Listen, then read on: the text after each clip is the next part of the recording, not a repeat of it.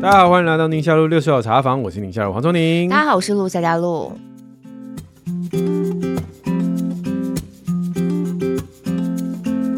今天的这一个 Q&A 的主题很多，然后我们没有找来宾，没有找来宾，就我们两个。今天大家会觉得只有我们两个的时间反而越来越少。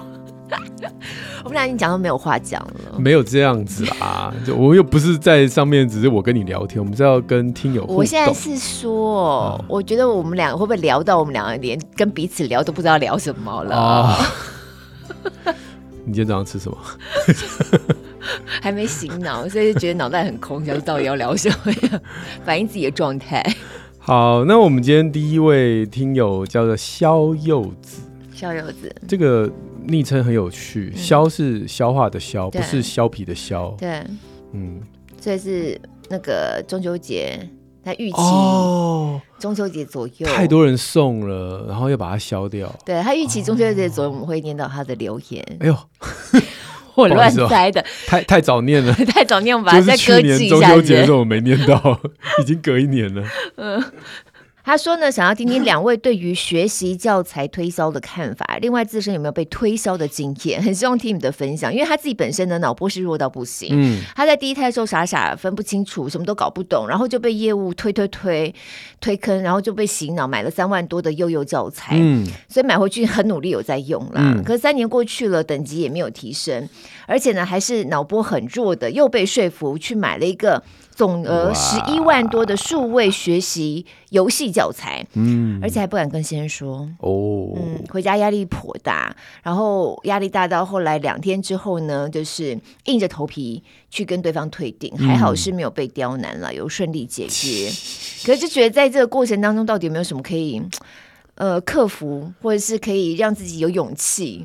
脑波弱，面对业务，这好像不是只有买幼幼教材而已，买各式各样。不买，啊、我跟你讲，我昨天才经历这个过程。你昨天买了什么来让？没有没有没有，是企图要买这样子，因为快生日嘛。然后我老公一直想说要送我什么，你看我们结婚快二十年了，所以他也非常清楚我的个性，就送我一个，我要说谢谢也是得说，但是脸上又摆那种嗯，这到底是干嘛？用那种表情，他也很尴尬这样。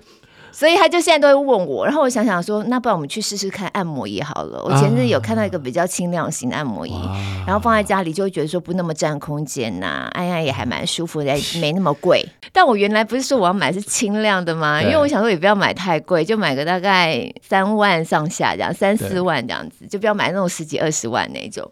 然后我原来其实我就有做过，因为我想说，那我要带我老公做，因为一台按摩椅放在家里，每个人都要能做嘛。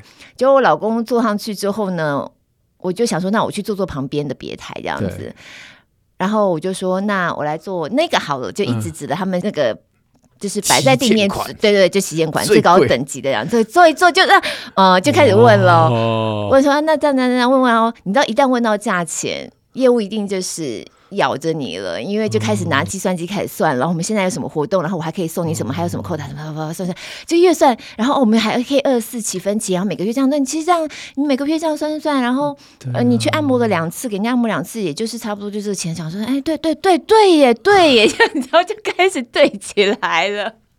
哇，从二十周年一路按摩按到二十一周年，我想说，我这如果真叫我买下去的话，我是不是接下来二十年我都没有生日礼物？这就是这一台。这才要用二十年去分期的，但点头如捣蒜之后，你怎么决定呢？这个时候，所以这位小柚子朋友。你下次你就是带老公一起出门去，oh. 因为我老公就会比较冷静一点，uh, uh. 然后要买个十几二十万的东西，虽然他做了还觉得还不错，对。然后我们也真的有在讨论了，我们是不是家里可以怎么怎么调，对，乔出一个空间可以放一个稍大一点的。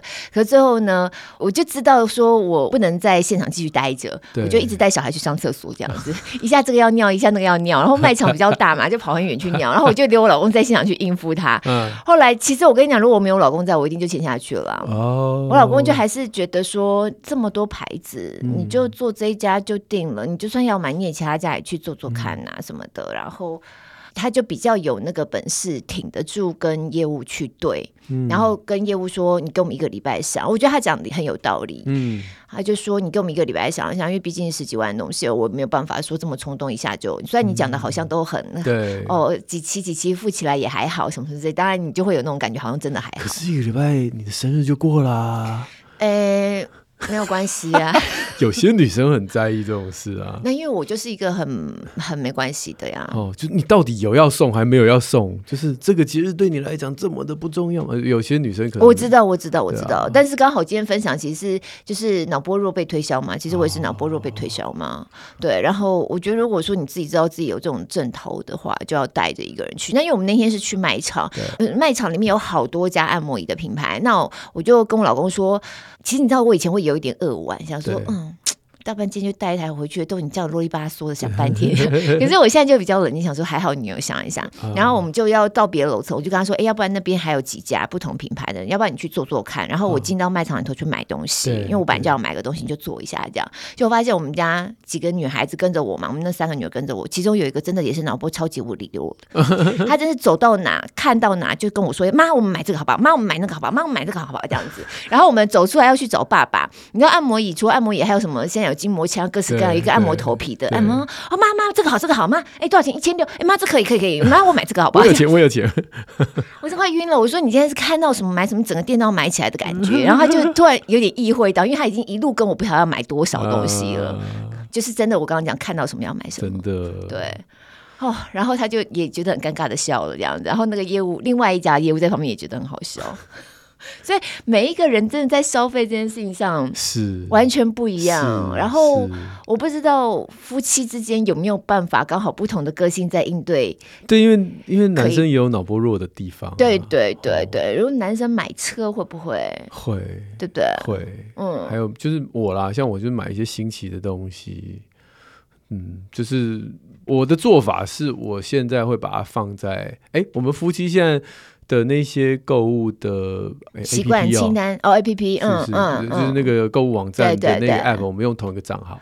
哦，所以我买什么他会知道，他买什么我会知道。然后我们可是没有办法预先帮你踩刹车啊，通常都是买了之后。我们就是先约好，都放在购物车里。哦，星期五好像是他有一个优惠啦，一点点。嗯嗯嗯，或是免运之类的。类似的，所以就是大家挤到星期五，然后再决定，如果要买，就把购物车里面的东西一次送出去。嗯嗯。其实常常到星期五，你就看到星期一放在购物车的东西，你就觉得嗯，好像还好，现在还好。对，就是要延缓一下。嗯所以到卖场麻烦的是他当下，所以业务都很厉害。我觉得业务他们做久，他们也很精，就是不能让这条鱼跑掉，因为跑掉之后再要回来就很难。也是啦，也是。嗯，但我们怕我们这样讲完之后，按摩椅的厂商就不来置入了。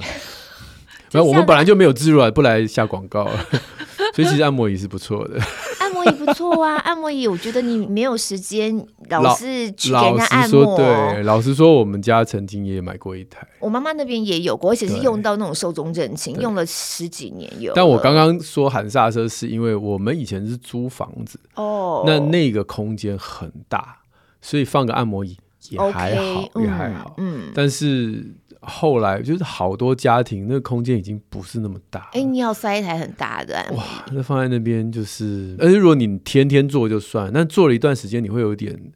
我那时候刚买的时候，真的天天做，嗯，然后天天在上面睡着，然后、哦、然后爬上床睡，就是睡着然后再起来再爬上床睡，嗯、就是那种感觉还不错。对、嗯，但久而久之就觉得。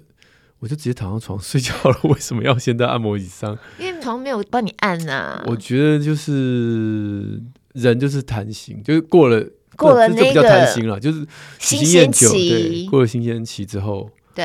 那我那时候就告诉自己，绝对不要让它变成衣架。哦，对。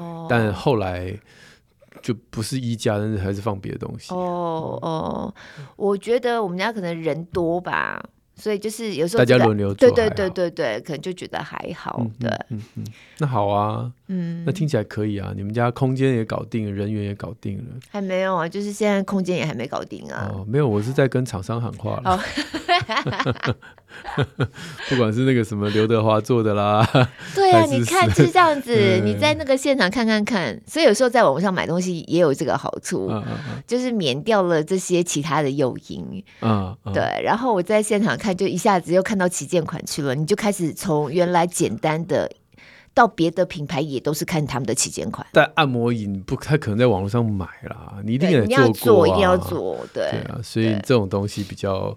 真的就是要去跟这个啊 sales 打交道才知道，嗯，好，那我所以是跟这个烧柚子很像，就是那个金额的嘛，它总额是一万多嘛，他、欸、其实还可以让他退，还不错、啊，真的还不错。我觉得这个事情真的是难免啦，刚生小孩，嗯、希望小孩能够。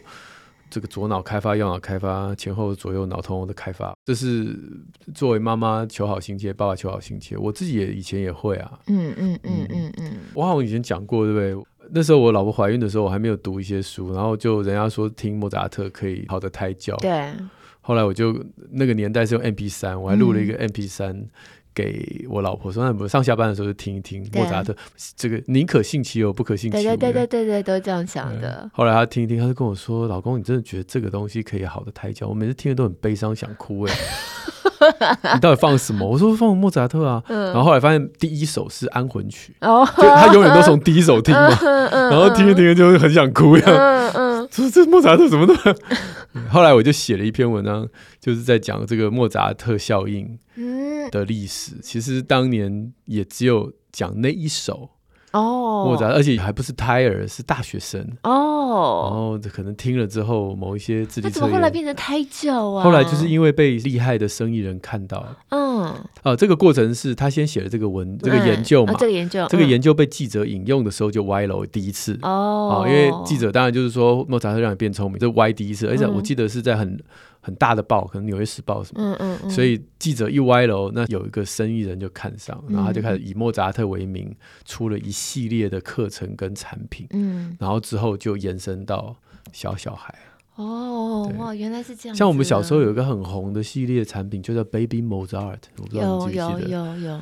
说老实话啦，我其实我当然那时候我也买了，嗯，呃，还蛮好听的，嗯，其实我自己听觉得好听，我觉得是好的，嗯。他把莫扎特的音乐变得比较儿童版，就稍微有一点，哦、可是质感很不错。嗯嗯，我没有觉得被浪费钱了。嗯、但他除了那个音乐之外，还有一系列其他东西，我就不提了，因为我也不晓得这是什么东西。哦，所以他除了音乐之外，还有其他的可以配搭使用的。配搭的有一些是书，有些是游戏，有些什么的，哦、很多啊，很多。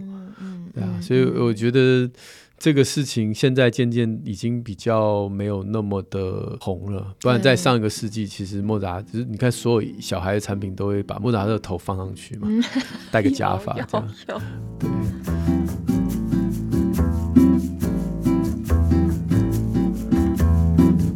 那当时候让我第一本让我。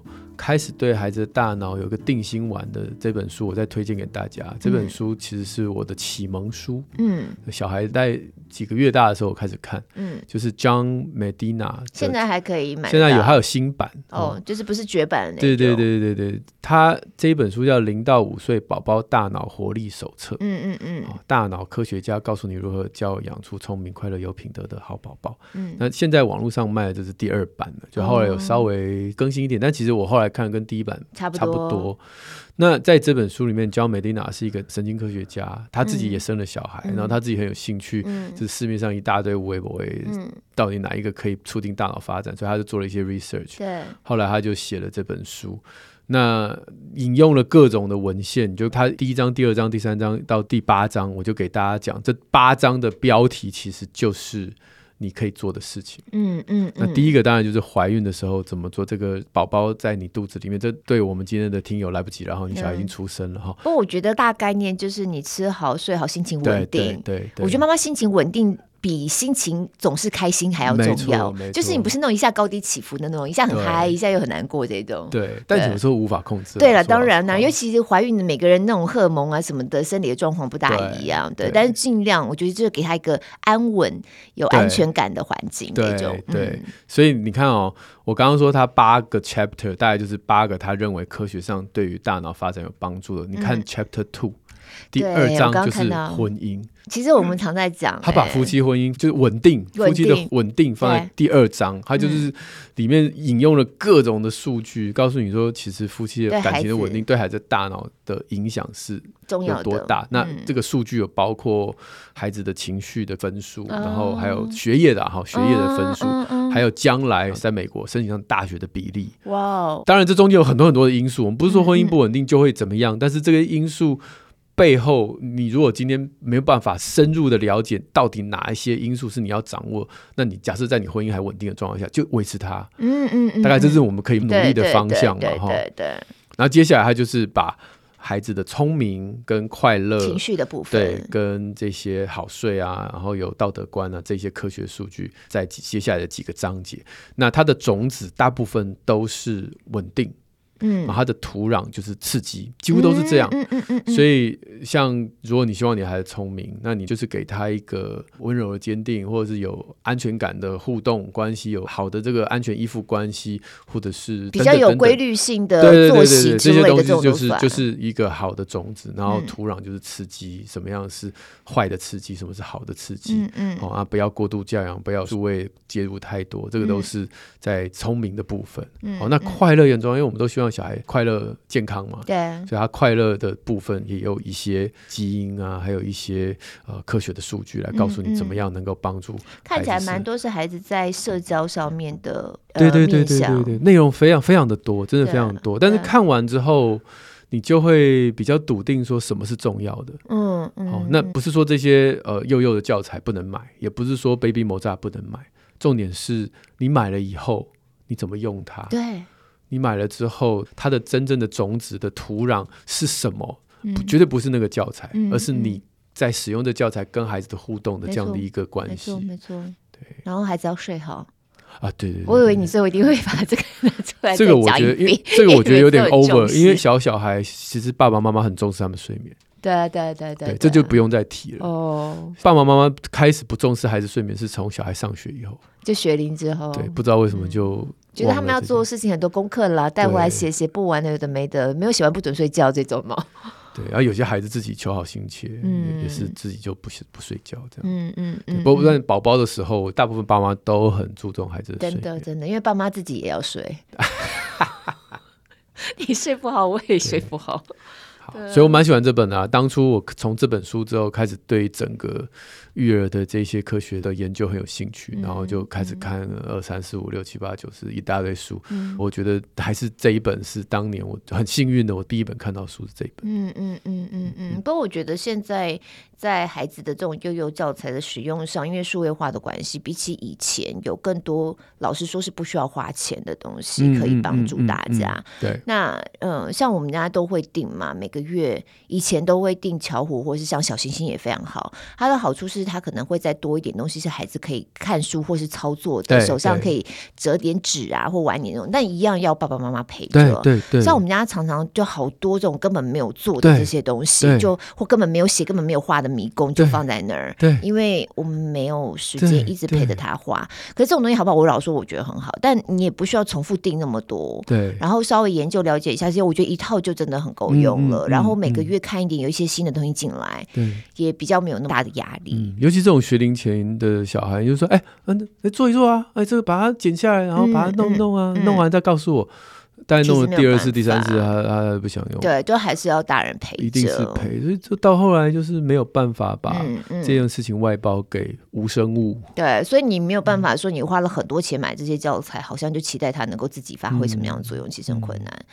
对，也不需要买多啦。如果真的觉得有需要的话，一套其实就很够用了。然后呃。自己先把这个我们基础建设做好，就像你刚才讲的那些，我觉得那就算是基础建设。对，嗯，然后那是我们都可以做得到的。所以如果像里面讲说，其实孩子最简单学龄前孩子最基本款就是一个纸箱，然后一叠图画纸跟一盒粘土。啊他说：“其实光这些，你陪孩子玩就可以玩出一大堆东西。对对对，好，好像其实没有大家想象中那么复杂。要色笔要有一盒，色铅笔这种要有一盒。对对对对对对对，其实没有那么复杂。然后如果真的脑波很弱的话，就每次出门就带一个脑波比较强的陪着你。要不然就戴个耳机，嗯。哦，走路感觉起来就呃挥挥手这样子。你要是知道自己不行的话，就是先避免进入到那样的场域。我自己啦。哎、欸，我最近看到有些家长提的那种有点像是登机箱，嗯，但是比较大正方形的，嗯，嗯然后是比较坚固的，嗯。啊，那里面就是放了一堆小朋友的百宝物，呃，它就像百宝箱，一样然后走到哪拖着，反正小朋友都可以拿。然后小孩可以坐。哦，我知道那个。嗯嗯嗯。然后然后小孩走累了就坐上去，然后你就拖着他，他的轮子就是还蛮。它这四四只脚着地的啦，所以轮子是可以拖着走。对，因为那个设计就是可以让小小孩坐在上面的，所以蛮耐的。我觉得对现在一打一的家庭来讲，这个东西真的还不错哎、欸。嗯嗯嗯。哦，就只是就是看你觉得这样优不优雅，因为拖着一个箱子走，有些家长就觉得说，哎，我今天穿那么美，然后拖一个箱。但我觉得，我觉得还蛮好的耶，因为小小孩有时候走两步路就要叫你抱，你让他这样做的，他也觉得好玩。对，也比较没那么辛苦。然后如果说去外面餐厅啊，然后箱子一打开，哎，画画哦，画画彩色粘土哦，好。书什么都在里面。对对对，我对我看诊的时候，有些妈妈拖着，嗯，我觉得还蛮厉害。如果当年我的小孩那么小，我应该会。你会准备一个？我应该会买一个。对，我就会去找有准备这种箱子的家长一起出去，因为我们家每次要什么没什么。因为他是一打一啦，但是你如果说今天带两个小孩，那谁做？哦，那就打起来了。不会啦，我觉得孩子他们可以一起玩啊。嗯，我不晓得啦，因为其实哦，你就坐在那个箱子上面，OK OK，对对对，而且假设一个小的又是推车，对，然后你一只手推车，一只手提箱子，好像也不是那么容易，对，就真的只有一打一的状态，那个箱子还蛮好用，嗯嗯嗯嗯嗯，好哟，反正这就是技术上面的问题了，相信大家就是可以摸索出属于自己家里头比较能够操作的方式，这样子，带孩子出门稍微简单一点，呀呀。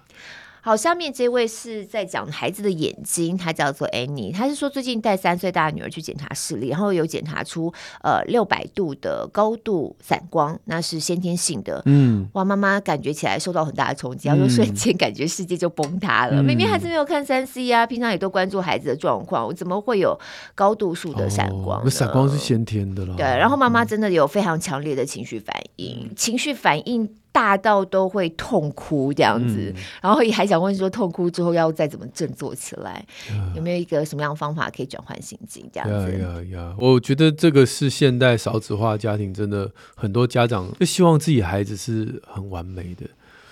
就如果他自己把自己弄坏，我还可以怪他吗？如果你看啊，你看啊，叫你不要看电视，然后你就把自己眼睛搞坏来看吗？就只好一个把责任。要如果是先天性的，爸爸妈妈心里头就有很多纠结。有些家长真的很纠结，就好像我没有把你生好。我完全明白。我们家老大的时候有一些状况，我们那时候有经历过。我好像有问你，因为我们家老大大概在一岁多的时候，我才突然发现说他的。腰椎尾部，嗯，然后接近屁屁那个缝的那边，嗯、有一个非常深的一个锥形的凹洞，对对，很尖哦，然后凹得很深下去。我以前看我不觉得有什么，然后突然有一次我就觉得说，哎，那到底是什么东西？嗯、我就问了医生，因为每次都会固定去做健康检查的时候，然后医生突然跟我讲一个，我听了我觉得虾米那种的那个专有名词，什么隐形脊柱裂，对，脊柱裂。脊柱都裂开了，这是什么东西？你知道吗？吓死我了！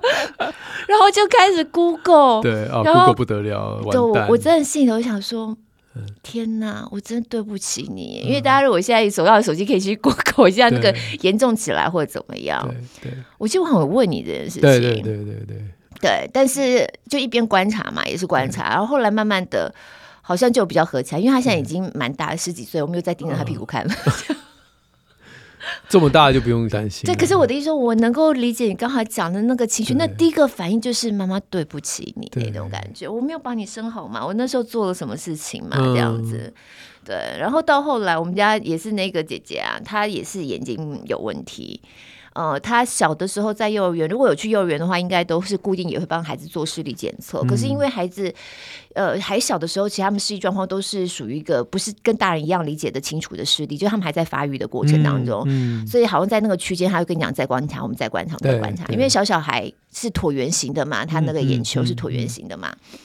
然后我就一直观察，一直观察，观察，观察到最后，我真的觉得我在每次观察超级无敌久的，因为可能第一个吧。嗯对，观察到我们几乎是压线才去处理他的弱势，哦、就是你再不处理的话，他已经就是处理不了、矫正不了了。哦、所以他其实对眼睛那么有耐心，对按摩椅这么没耐心。啊啊！因为眼睛是眼睛是长在他眼睛上，按摩也是我去做的，那个自己的感受不一样。没有啦，因为我们自己是近视嘛，哈，我们家孩子是高度远视，我其实不知道远视的视觉感受是什么，所以我一直都不晓得孩子有看不清楚状况，原因是因为。他的看不清楚，不像我所理解的。我以为的看不清楚，你眼睛会眯起来，没有？或是你会头凑得很近这样子？他没有哎、欸，他远视，他就是从来都没有让你觉得就，就是老花眼呢、啊。对啊，可是我后来理解是因为他从小到大的视觉都是那个样，他不是模糊的视觉，哦、模糊就是我们好像用力就会比较聚焦一点，他是东西比较小嘛，对不对？对，所以他一直都大概觉得这样是正常的。嗯、我记得我第一次。不观察了，想说那再去看一个医生好，那种有没有？然后眼睁睁的看着他在比那个视力表，在量测的时候，已经到我不知道零点几、零点一、零点二之类的，这样歪着头，哦，有一种比不出来的样子。那种，我想说，瞎了吗？是已经零点一、零点二这么大颗，为什么他都比不出来？然后侧着一个头，可是问题是，他从来没有跟我讲他看不到啊，嗯、或者他从来没有跟我讲他。你你不会觉得他视力会糟到那种程度啊？对我就才觉得说天哪！所以我是这位 Annie 的另外一个反向，我是也是一个不良示范，我真的都是压线处理。然后我们家姐姐后来还好，就是观察到最后，我觉得基本上现在台湾，对，如果你是有拿着那个宝宝手册，你都是循序渐进的去给他做各方面的检查，不管你有没有在幼儿园，因为幼儿园本来就会安排嘛，对，即便你没有在幼儿园，你就循序渐进的时间到就检查，其实。都有办法去帮助爸爸妈妈。对，即便我们都没有经验，我们也不专业，我们不是黄宗明这样，但是还是可以透过这个制度上面的完整，现在医疗制度上面的完整，可以帮助我们还是能够把孩子的各种状况能够救的啊，必须要早点处理的。我觉得都还是有这个资源来去处理。那当然我自己是比较 care 嘛，可是即便我们压线，我们最后还是处理好了。就我们家弱势的状况是处理了，是矫正了。虽然天生高度远视这个部分还是他现在还是远视嘛，哦，对，只是比小的时候好一点。那我记得他最高度上有到五百多度。但是因为后来大家一直看书近距离用眼，它其实是会越来越对对对对，所以它现在大概是三百多度左右。嗯，只是说戴那眼镜看起来很丑，因为小时候那个远视对是放大镜，放大镜，然后很厚的镜片，对对对，戴上去真的就是花轮，你知道吗？就那个青蛙眼，噔一下，真的。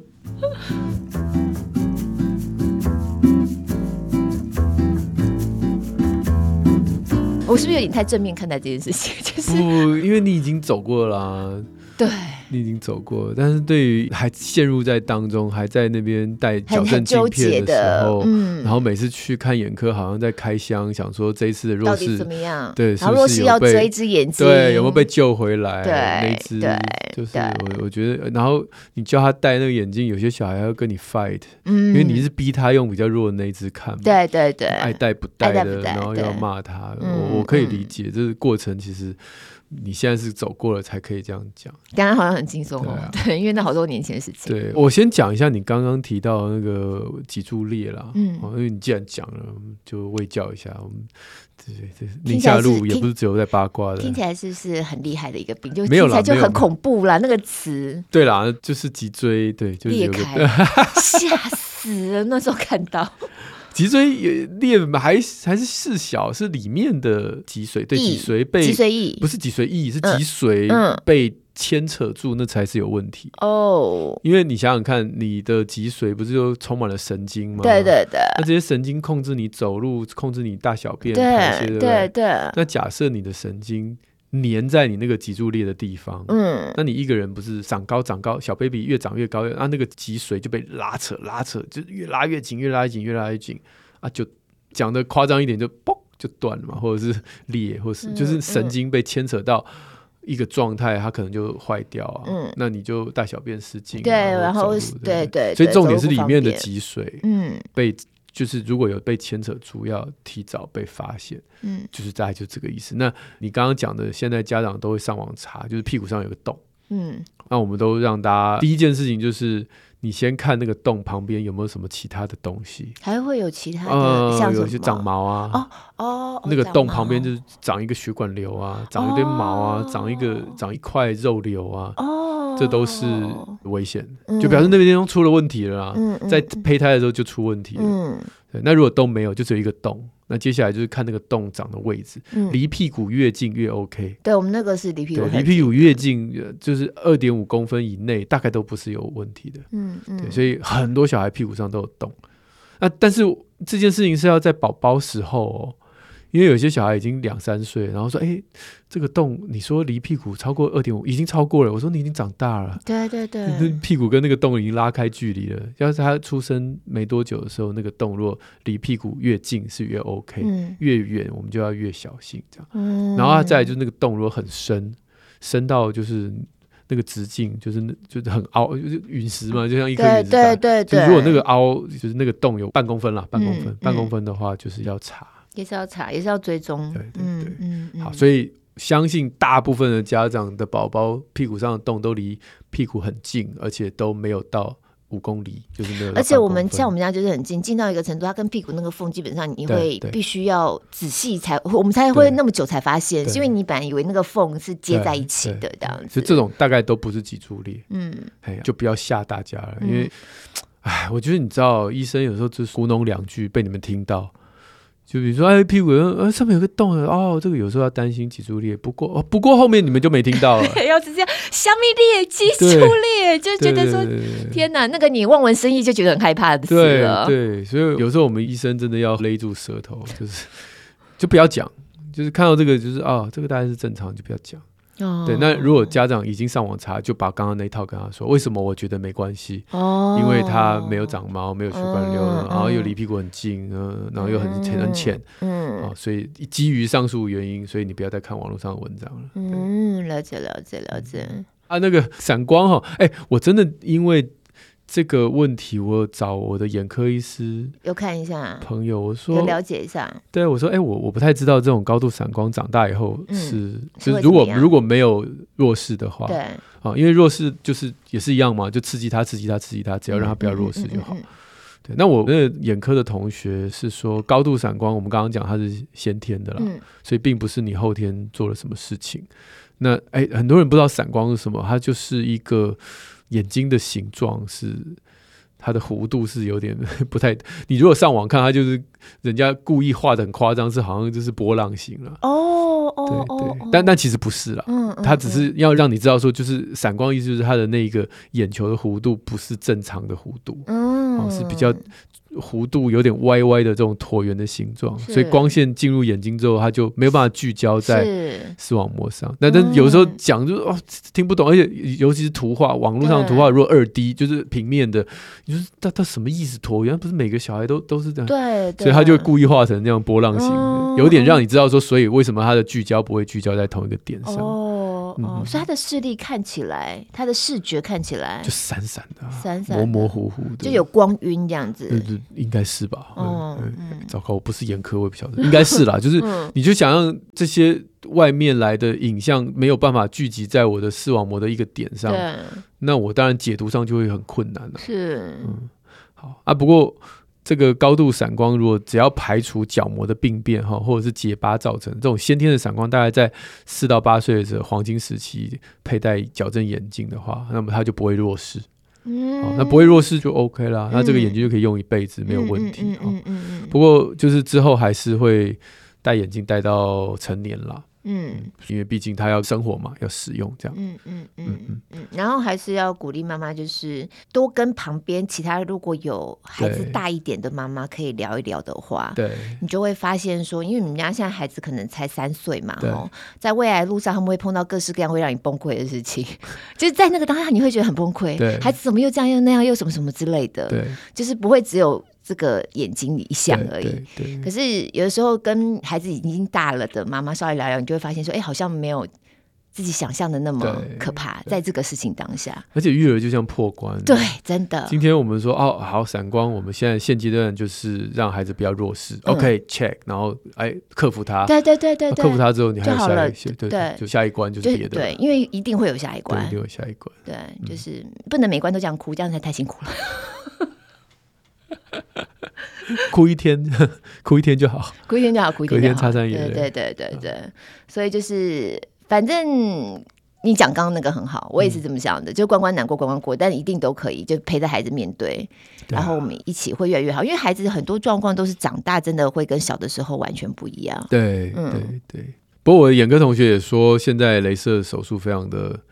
的进步，进步、啊。所以如果成年后，十八岁、二十岁以后，如果不想要再戴眼镜，因为散光再怎么调整，最后都还是在嘛。嗯、只是他没有弱视，他视力是很好的，嗯、只是他要戴眼镜。嗯，对，他说其实镭射现在很方便，真要弄的话也是可以。对，对，对，对，像我们这个年纪，我很多朋友如果说脸老花要处理的话，我已经听过好几个长辈，他们是去做那个水晶体，是不是人工？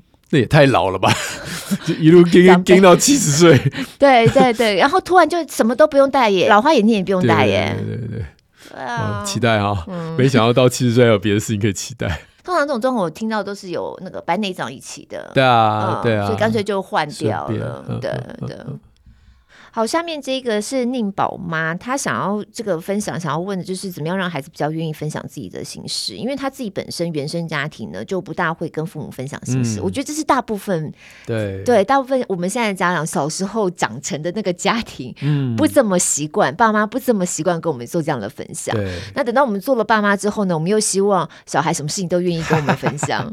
对，所以有的时候就会觉得说，啊，我自己以前也没有被这样对待过啊。嗯、那有一次我们有讲到。说觉得父母就是父母啊，不应该是老是觉得说我们要做小孩的朋友，嗯，哦，想要多知道我们怎么平常跟孩子相处的，怎么愿意让孩子愿意分享这样子。其实我我我在讲父母就是父母，跟这个朋友的角色不大一样。我觉得主要是界定在小孩，尤其是在小的时候，嗯、就是家长你还是要给他一个规矩感。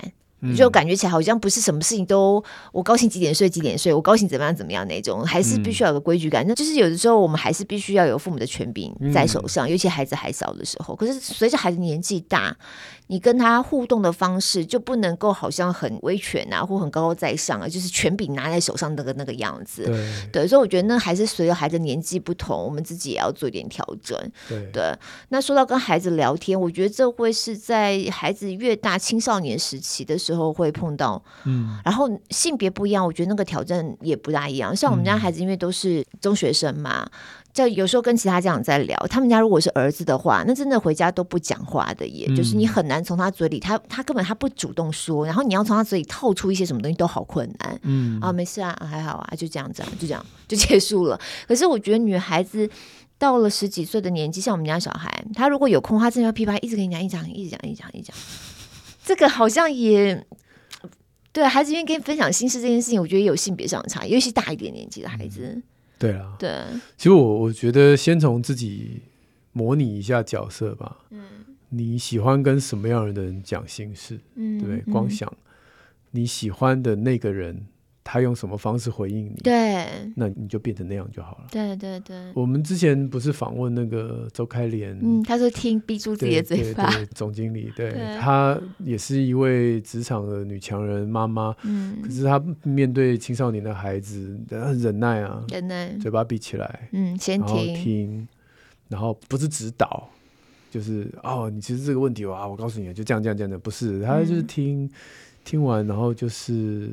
同理，哎，我觉得听完之后你还要问一下，就是让孩子知道说，哎，原你真的有在听，我真的有兴趣，对。然后可能说，哎，我有一个建议，也许不见得适合你啦，但你就听听。嗯，你看一个总经理跟自己的青少年孩子讲话，你就听听看，如果能用，也许可以帮，但你也不一定要听我的。对，如果连总经理都可以这样跟自己的孩子说话。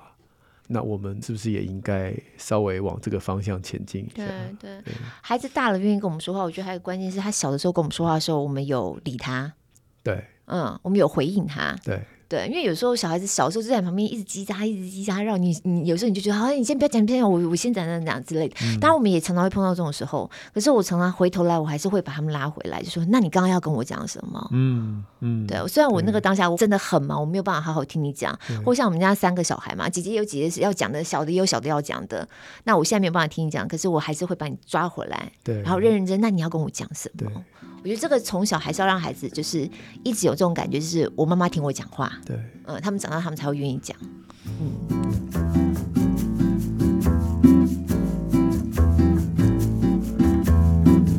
而且我觉得夫妻两个人扮演角色也不太一样。哦、像我觉得我的孩子就很喜欢把学校的一些人际关系啊，然后然后朋友之间的互动，就是跟妈妈讲，跟我老婆讲。嗯、那我觉得我老婆露出的那种热情，让他们就很爱讲，因为其实妈妈很很 into it，而且她都会记得我小孩的同学的名字。对对对对，然后哦，就上次你讲的那个谁，对不对？对哇，很厉害哎，他还知道说、嗯、这个同学在上次你的某个话题曾经出现过。对对对，我也好想这样，可是。你知道真的很难，我我就常常记不得名，嗯、光把他同学名字背起来，我都觉得有点困难。嗯、但是我小孩就会跟我讲一些网络上看到一些好笑的影片，嗯、然后是他们喜欢的脱口秀是谁，嗯、然后我我就很有兴趣，还会查，然后有的时候就去追踪他们喜欢的 YouTuber，嗯嗯，嗯啊，所以你看这样很好，就。不同的重点，对对对对，聊天也有也有很多的面向。那你们家的儿子，因为你们家有儿子嘛，青少年的儿子也会不大讲话嘛？我觉得男生进入到青少年不会，不会。他只是他在忙的时候他不想讲话而已，哦，但他不忙他就会聊啊。哦，嗯，就我们也不要挫折，好像说你现在不跟我讲话，就表示都不跟我讲话，没有啦。嗯嗯嗯，他脑袋里面的事情，忙乱的事情理清之后。他其实他还是会讲的，对对对。这边刚好有一本书，我也是在上个礼拜才刚刚收到，叫做《妈妈的说话练习》。哦，然后他作者是韩国人。哎，我发现现在蛮多。外文译本的书是韩国翻译过来的，嗯、然后有一些小说啊，然后有一些跟亲子教养有关对啊。这一本是韩国的作者这样子，然后我觉得他还蛮好的，因为他真的有一些情境设定，就是你很容易在家里头看到，嗯嗯、然后他写的很清楚，就是这句话，如果你都是这样说的话。会不会换另外一个方式说话会比较好？对，你用另外一方式说，然后可能带来孩子后续的反应，他就会愿意讲这样子。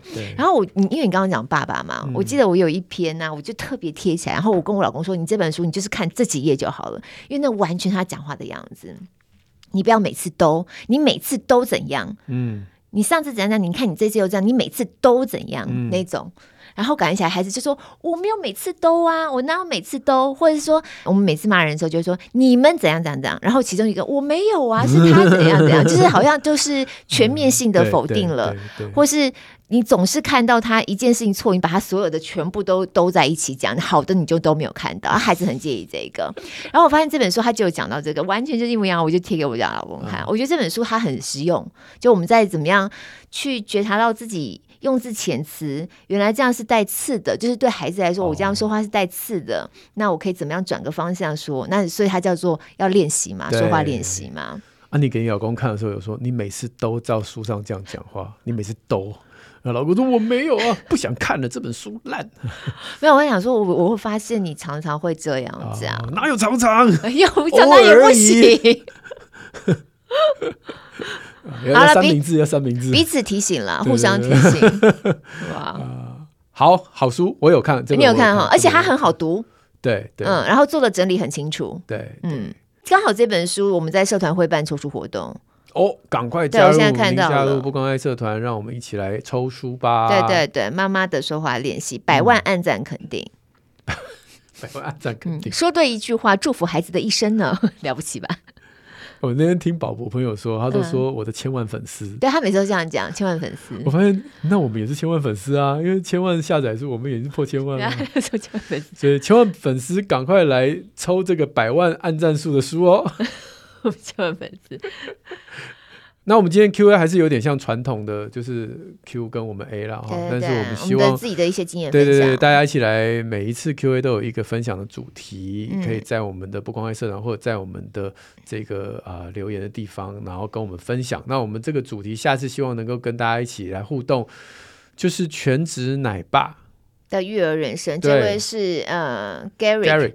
对，我有看到，我不晓得你有没有看到，因为好像前两天还是周末的时候啊，我知道了，就是我们某一个礼拜六听友回应那一集，所以他大概听了之后立刻很有感，所以那个周末他就写了非常长的一篇，然后刚好我那天有看到，我就觉得我看了自己很感动，就是这真的是非常珍惜的一种物种这样子，然后全职奶爸写的。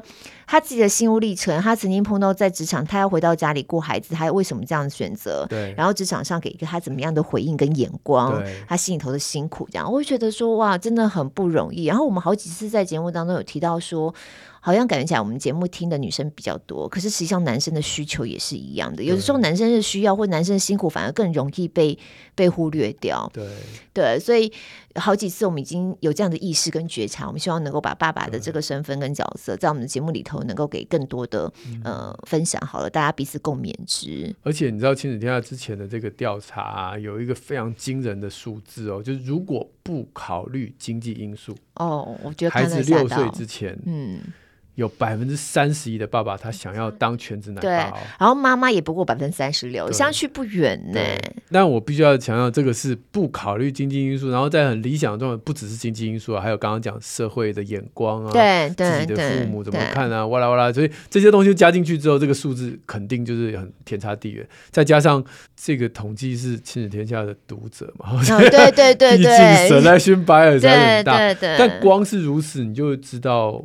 其实男性并不是不是我们所想象的那样，他只是、嗯、就是他还没有这个勇气去做这样的一个突破框架的决定。对，因为他不晓得原来身边跟他一样想法的人比他想象的还多。对，嗯、对，好，所以大家。对于我们身边的这个男性啊，尤其是新手爸爸们，我们其实可以更开放一些这个话题的讨论。嗯、对，我相信我们宁夏路应该有蛮多听友是比较愿意。对，嗯、所以你也是这个全职爸爸、全职奶爸，欢迎你把你的故事写下来，还有你的心路历程，嗯、你可能遇到的一些风波、挫折，或者是跟全职妈妈不一样的一些视野跟眼光。哎、对，跟全职妈妈不一样。我想我们大家一起能够给 Garrick 一个。你不孤单的共鸣，而且鼓励新的父母也有这个不同的思维了哈。对啊，对啊，这其实在讲性别平权，嗯，这个其实也是一种哎，没错没错，嗯。好，那接下来是啊鸡汤时间。那在今天的鸡汤时间，我们要特别来感谢的是有懂内我们的朋友，耶 Yeah! 这几位我们一定要大声的喊出他的名字，波波的娘。他请我们继续加油。他说第一次听到我们的节目就是忠实粉丝。谢谢，感谢斗内。斗内安姑贵的妈，嗯，也是谢谢你的斗内。他说不用看书，在欢乐时光就能获得无价的知识，简直是一举数得。从一宝妈听到二宝，老大即将上小班，哦、每次都有收获，实在太神奇了。继续喝茶吧。谢谢请我们喝茶，谢谢。然后这位 YC 令他说小朋友是今年要上小班，哎，所以差不多的年纪哈，嗯、跟刚刚那位，所以希望孩子到了青春期呢。也可以跟妈妈一起来参加 Live Podcast，好哦。讲到 Live Podcast，我们或许真的可以思考，我们上次你提到那提议，我真的觉得很好，就是以男生为主题的，这样他就不能带他的女儿来了。哎，他小孩没写男生女生啊，好，是，对，而且他可以带老公来嘛？可以，可以，可以，带孩子爸，哦哦，就是老公一定要来，就可以带其他人来，对啊，对啊，对啊。好，下面这一位哇，我压力很大，Gary，Gary，他说他是铁人，铁人来抖内啦，感谢黄医师跟夏主播的用心，请夏主播继续迈向二二六，没有，不用请，没有打算。不行吗？二六太花时间了，我觉得很难了。什么时候来一个初二二六？没有这个时候。Jovi，哎，上我们节目，Jovi 他前一阵子看到我一直在讲这件事情啊。你老公都过得了了？他是我老公啊，就是 我不是他。OK，对，好，我就是因为看着他比赛太苦了。哦。你可以参加那个没有关门时间的二二六啊，那也很苦啊。你如果可以压着十五个小时的苦，然后你把它拖到二十个小时也是苦，那也不多了五个小时的苦。中间可以睡个午觉，还可以吃个东西。那我刚才分三天比好，第一天游完泳回去睡睡，第二天回来再骑车，然后再回去睡睡，第三天再来骑再跑步，有这样的比赛吗？啊，呃，赶快办一个，宁夏璐铁人赛，为了达成我可以往二二六的方向迈进。第二天是夏，第三天是璐。好啦，下面这位米米妈，谢谢你。她说感谢我们的节目，还有团队，还有每一集的来宾，陪伴大家在育儿路上持续成长。对，谢谢他的抖内，我们以后可以请更大咖的来宾。不是啊，之前就很大咖了，只是我们对他很不好意思而已，常常没有办法给他们足够的这个车马费用。车马费，对。青菜妈，谢谢你的抖内，一周两次刚刚好的温补，谢谢团队的用心。那还有位娜娜。真的希望宁夏路六六茶房这个节目可以长长久久，嗯嗯嗯、一直希望自己除了全职妈妈之外，有能力多给予给分享。嗯、然后谢谢黄医师跟露露百忙之间愿意录 Podcast 造福无数的家长们。嗯、谢谢娜娜的抖内，还有这位是 Andy，好几次他都想要留言，可是又默默的收回，嗯、为何收回呢？不要收回嘛。呃、他说自己早在孕期开始就知道聪宁了，那很多人都是这样子的。聪宁伴随了非常多的父母这样子。那个孩子成长过程有很多这个专业的知识，所以大家就不用那么慌张。嗯、那他们家孩子现在是要升国一了耶，哦，所以一路这样子从 baby 开始。那感谢嗯夏主播飒爽诚挚的分享。哇，哎、欸，中文很好哎。对啊，你说我吗？不不，他啦，哦、他你只是念出来而已哦。我说 Andy 的飒爽哎，哇。这是嗯嗯嗯，我中文不太好。没有，我觉得这字我还蛮喜欢的。好，然后有一些从新闻不同的角度来看这个呃日常，哦、嗯，还有对运动的执着。对，然后有时候觉得运动这件事情也必须要有伴呢。我现在就是我我很好办，我起不来的时候，他因为把我挖起床这样子。感谢宁夏路六十六号长房，然后时时提醒自己的育儿的初心。我觉得每个人都很需要被提醒哎。我们当初对待孩子，从怀孕期间的想象，跟孩子越大越烦，然后那个觉得孩子很烦的那个就都不大一样。好哟，那还有就是林建成。他说：“谢谢有你们，谢谢我们也谢谢你。嗯，嗯最后还有两名没有署名的匿名者赞助我们咖啡跟便当，非常感谢大家。谢谢嗯，那最后欢迎大家能够加入我们的社团，然后我们常常办抽奖、抽书，甚至以后也会有一些折扣码、优惠码。我们希望能够在社团还有抖内的朋友们，我们都会特别的把这些讯息跟大家对这个各种管道来让大家分享。”我特别感谢大家的耐心，因为有的时候好像就觉得、嗯、啊，抖内那你们是不是怎样怎样的？可是我们实际上也想要有一个什么方法跟大家有更深刻的连接，嗯、或是互动的模式，嗯、但就是因为都在忙，都在忙这样，所以我们就还需要一点时间。然后，但这件事情一直都在我们心里。没错，对我曾经上次奎哥来嘛，我们有聊，他们也开订阅制或什么的。我后来发现，抖内跟订阅这件事情其实是一个。不是我想象的，以为就是金钱这件事情，嗯嗯、而是他某种程度又养成了另外一个特殊的社群。对然后这种养成社群的感受是彼此支持的那个部分，是他们觉得意外的收获，嗯、跟意外的可以跟他们的一些 follower 做出来的连接。对对，那我觉得这部分对我来说也是一个很期待的事情。嗯。好，所以再次感谢大家，也持续欢迎各位能够加我们的宁夏路不公开社团。就像刚才有讲到抽书什么的，我们都是在社团里头举办活动。嗯、那剩下在节目资讯栏里面都会有我们的连接。使用 Apple Podcast 或 Spotify 听的朋友，记得五星赞一下。许愿池持续开放当中，我们下礼拜三空中再会喽，拜拜。